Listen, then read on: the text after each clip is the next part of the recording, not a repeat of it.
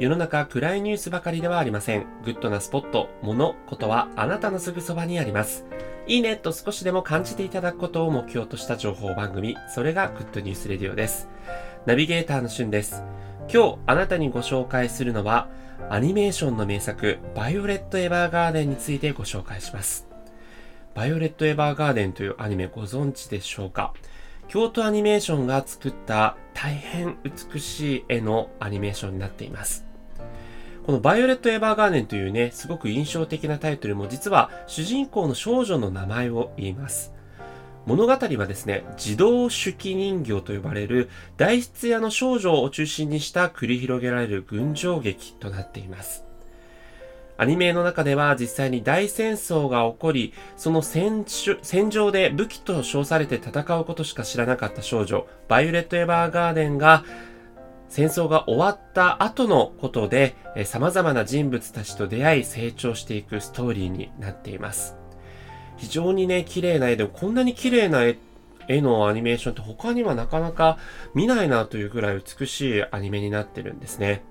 でそんな印象的な綺麗な絵もさることながら、物語では手紙がキーワードになっているので、その手紙に込められた思いだったりとか、手紙を、えー、送りたいと思う人々の気持ちにまつわるエピソードが数々出てきて、まあそれが非常にですね、心打たれる、もう涙なしでは語れないような、そんなエピソードが数々と出てきます。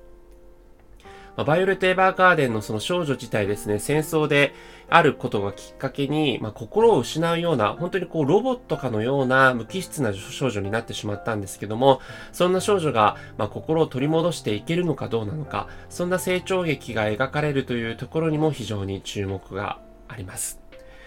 まああの、本当最近ね、こう涙を流すことを類活なんていう風に言いますけども、私はこのアニメーション非常にね、類活できたアニメーションだったなと。こうコロナ禍の本当にこう、うつうつとしたね、あの、時を心晴れやかにしてくれたような、そんなアニメになっていますので、ネットフリックスで、全話配信中です。ぜひご覧いただきたいなと思います。それを見てから9月18日に公開される劇場版バイオレット・エヴァーガーデンを見ていただくと、まあ、続編というか、えー、そのアニメーションを経たストーリーになっていますので、よりぐっと世界観に入り込めるんじゃないかなというふうに思います。ということで今回私がおすすめする名作アニメ、バイオレット・エヴァーガーデンについてご紹介をさせていただきました。